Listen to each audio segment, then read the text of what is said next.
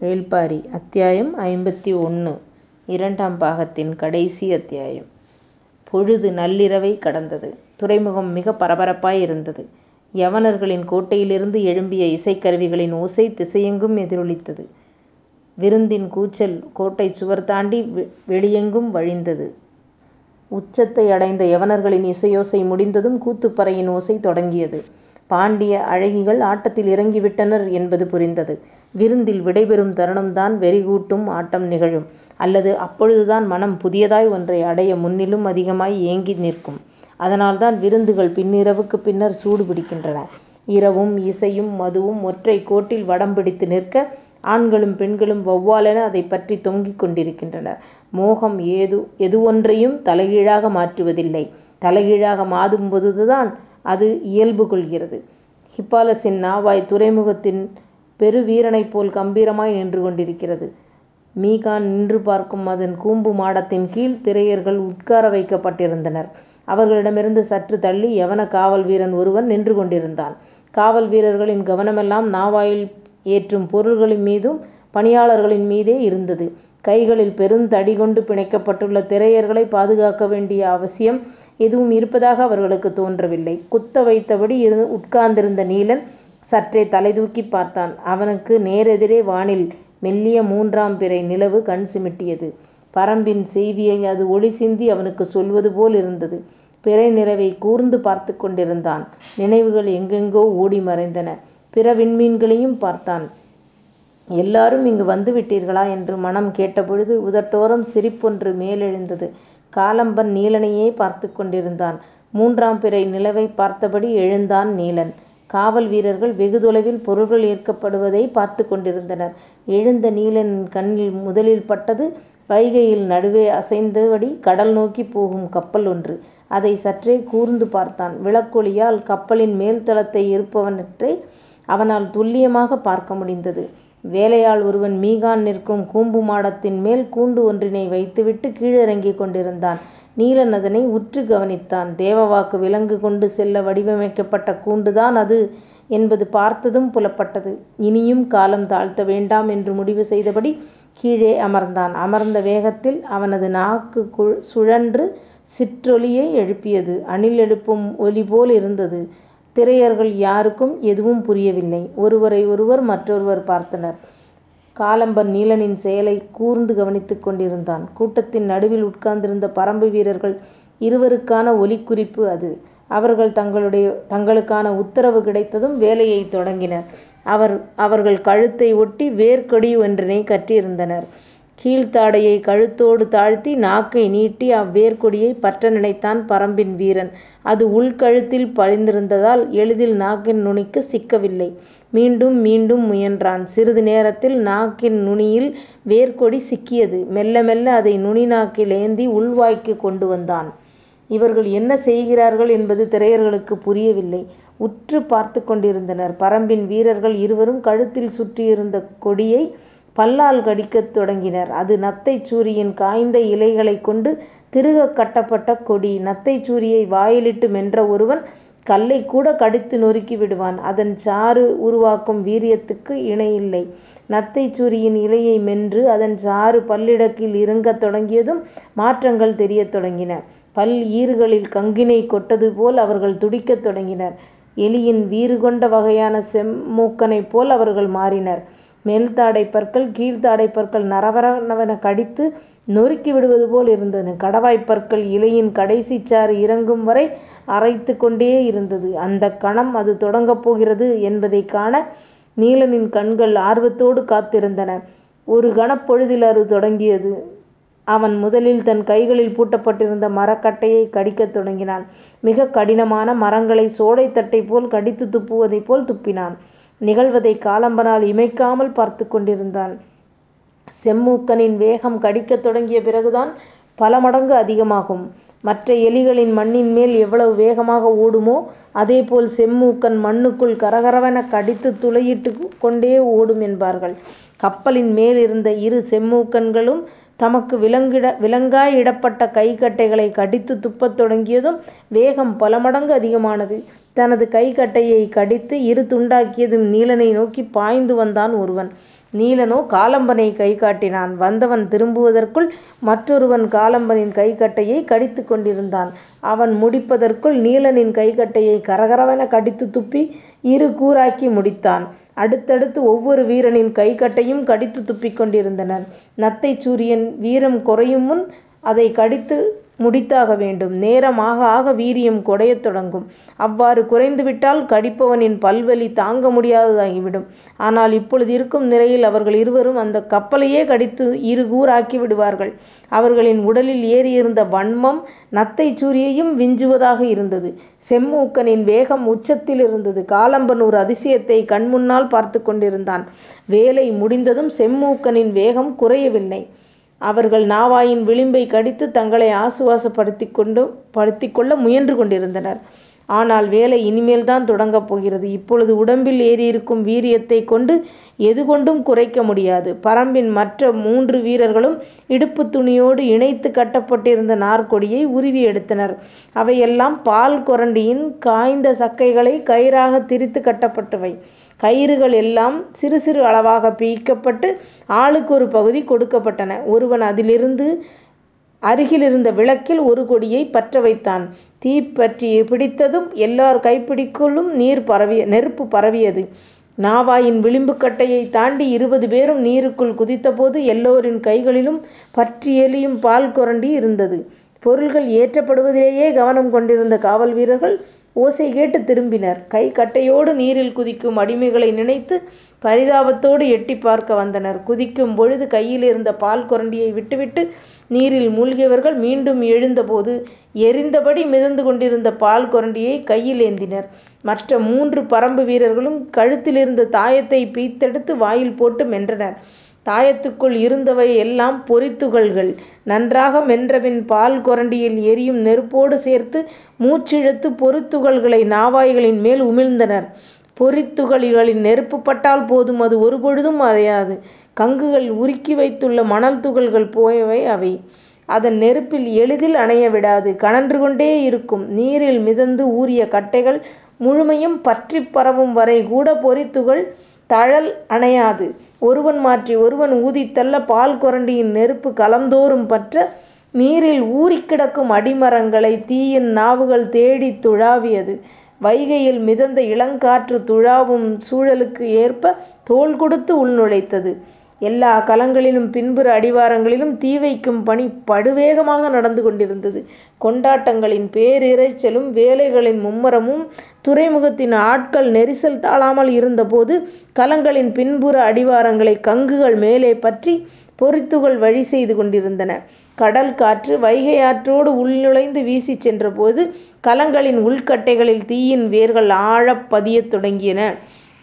பெரியது சிறியது யவனர்களுடையது தமிழ் வணிகர்களுடையது என எந்த வேறுபாட்டுக்கும் இடமில்லை. எல்லாவற்றின் அடிக்கட்டைகளையும் பால் கொரண்டிகள் முத்தமிட்டுத் தழுவிச் சென்றது. இழுத்தணைத்து முத்தம் மட்டும் இட்டுவிட்டு மீள முடிவதில்லை. மீள முடியாத காமம் உள்வாங்கி இழுத்துக் கொண்டிருந்தது. இன்றிரவு கப்பல் ஏறினால் கரை காண மாதங்கள் பலவாகும். எனவே யவனக் கடலோடிகள் முழு விசையோடு இரவு முழுவதும் இயங்கினர். பாண்டிய நாட்டு அழகிகள் ஆடும் இருமுகப் பறையின் அதிர்வாட்டத்தைப் பார்க்க வாய்ப்பு எளிதல்ல. ஒரு கட்டத்தில் முசுகுந்தரே மயங்கிக் கிறங்கி களம் புகுந்தார். மகிழ்ச்சியோடு வேரோடு பீத்தெடுக்கும் வெறிகொண்டு நிகழ்ந்தது விருந்து. விருந்தென்பது இசையும் ஒளியும் வண்ணமும் மட்டும் கொண்டதன்று. இவை எல்லாவற்றையும் மகிழ்ந்து ரசிக்க முடியாத மயக்கமும் கொண்டது.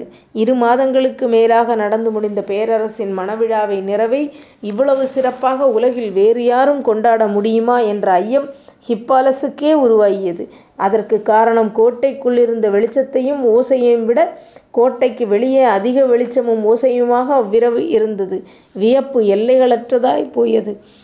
நிலைகொள்ள முடியாமல் தள்ளாடிக் கொண்டிருக்கும் தங்கள் தலைவர்களிடம் செய்தியைச் சொல்ல வீரர்கள் அஞ்சினர்.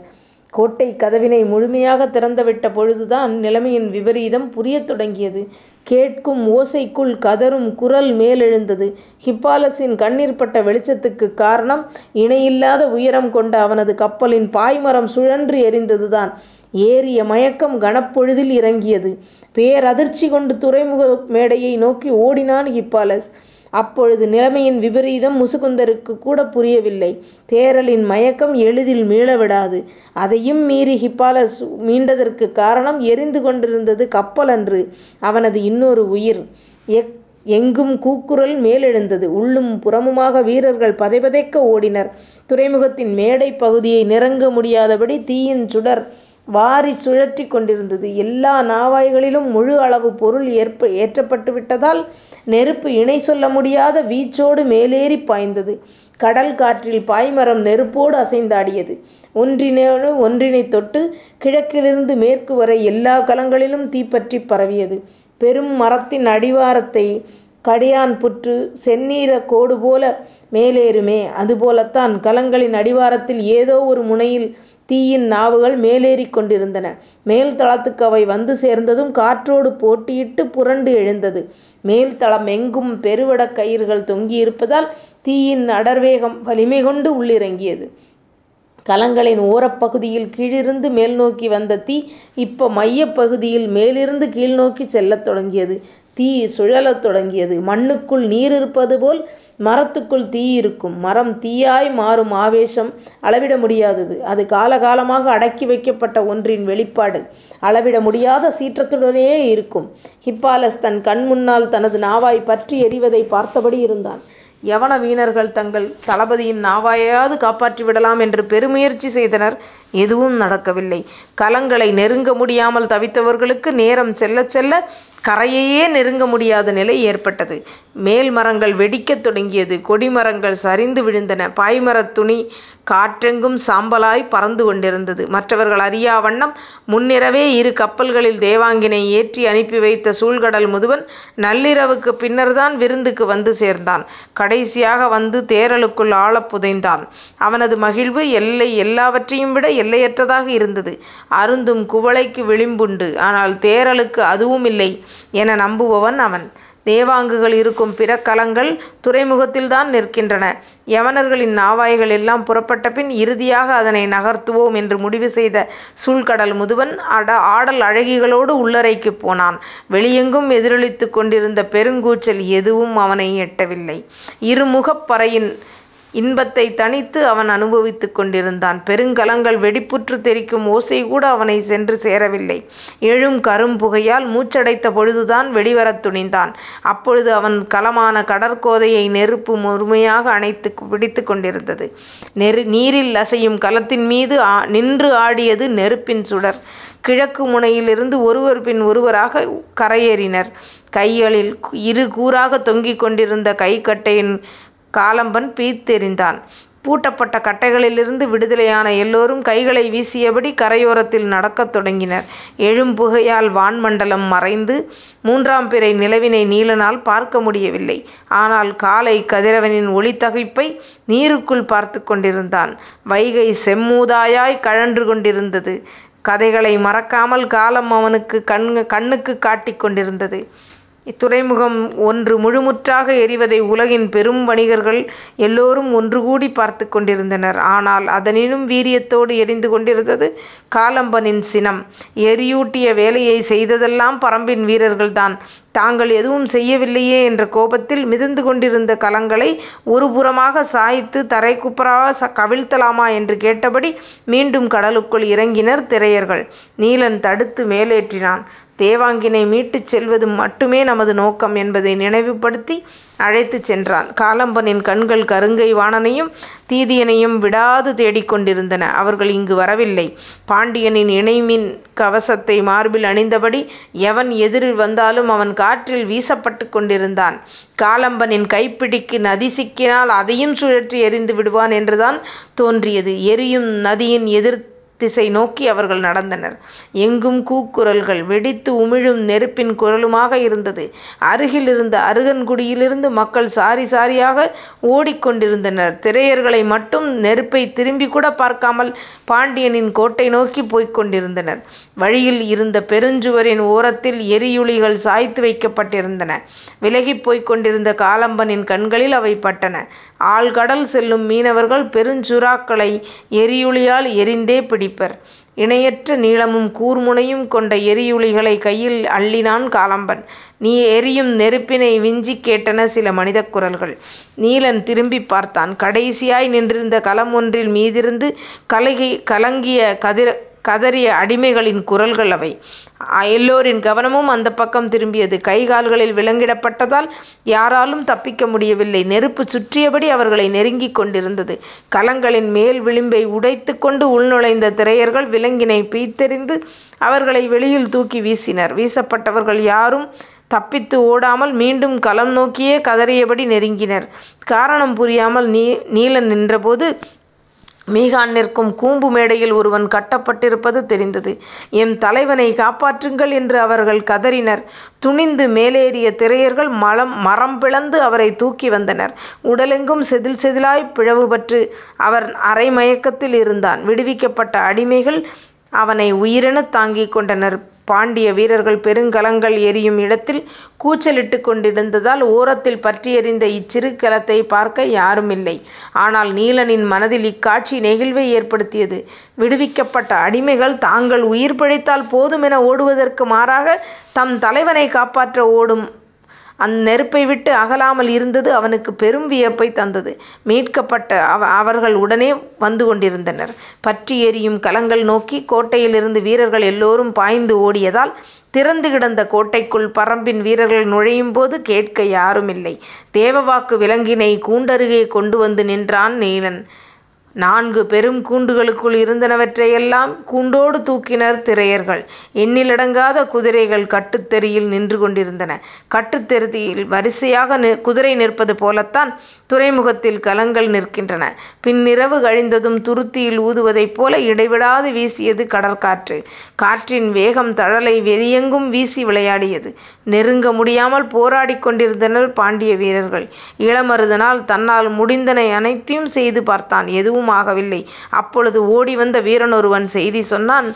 நெருப்பினும் கொடுஞ் செய்தியாக அது இருந்தது. தன் வீரர்களோடு அருகிலிருந்த யவனக்கோட்டைக்குள் ஓடினான். அங்கு கட்டப்பட்டிருந்த குதிரைகளில் ஏறி மேற்திசையிலிருந்த பாண்டி கோட்டையை நோக்கி விரைந்தான். வழக்கம்போல் அவனது ஆலா காற்றைக் கிழித்துச் சீறிப் பாய்ந்தது. மற்ற வீரர்கள் அவனைப் பின்தொடர்ந்து விரைவதற்கு நீண்ட நேரம் ஆனது. அவன் பாண்டிய கோட்டைக்குள் நுழைந்தபோது தேவாங்கினைத் தூக்கிக் கொண்டு அந்தக் கூட்டம் போய்விட்டது.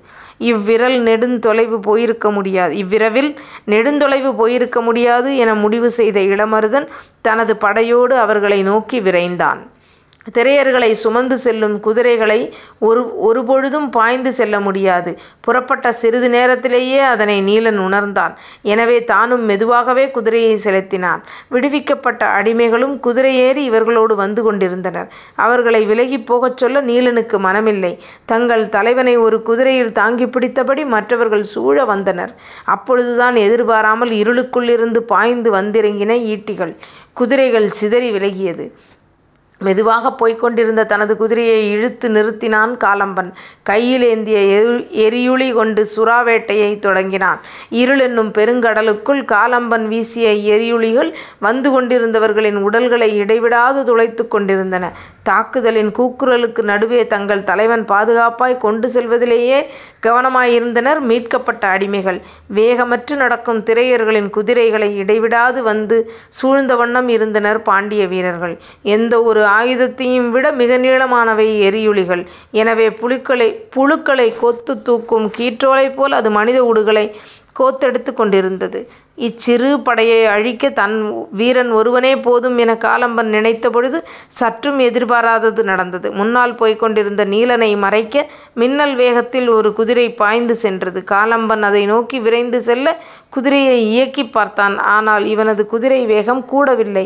கண்ணிமைக்கும் நேரத்தில் பாய்ந்து சென்றது ஆலா. உருவிய வாளோடு இளமருதன் முன்னால் விரைந்து சென்றதற்குக் காரணம் நீலனின் முதுகில் கட்டப்பட்டிருந்த தேவாங்கு கூடை. எக்காரணங் கொண்டும் அதை எடுத்துச் செல்ல அனுமதிக்கக் கூடாது என்று வெறிகொண்டு தாக்கினான் இளமருதன். ஆலா பாய்ந்து சென்ற வேகம் காலம்பனை சற்றே உலுக்கியது. நீலனை நோக்கி விரைந்து செல்லத் துடித்தான். இருளுக்குள் நிகழும் மோதல்களில் உருவங்கள் தென்படவில்லை. எனவே எரியுளியை வீசி எறிய முடியாத நிலை. கணநேரம் கூட காலம்பனால் தாங்க முடியாமல் குதிரை விட்டெறிங்கி பாய்ந்து ஓடினான். சற்றும் எதிர்பாராமல் வெட்டி வீசப்பட்ட தலையொன்று அவனை கடந்து போய் இருளுக்குள் உருண்டது. காலம்பன் அதிர்ந்து நின்றான். இருளுக்குள் இருந்து சீறி வெளியேறியது ஆலா. ஆலாவின் முதுகில் அமர்ந்திருந்தான் நீலன். அடுத்த அத்தியாயம் நாளைக்கு பார்க்கலாமா?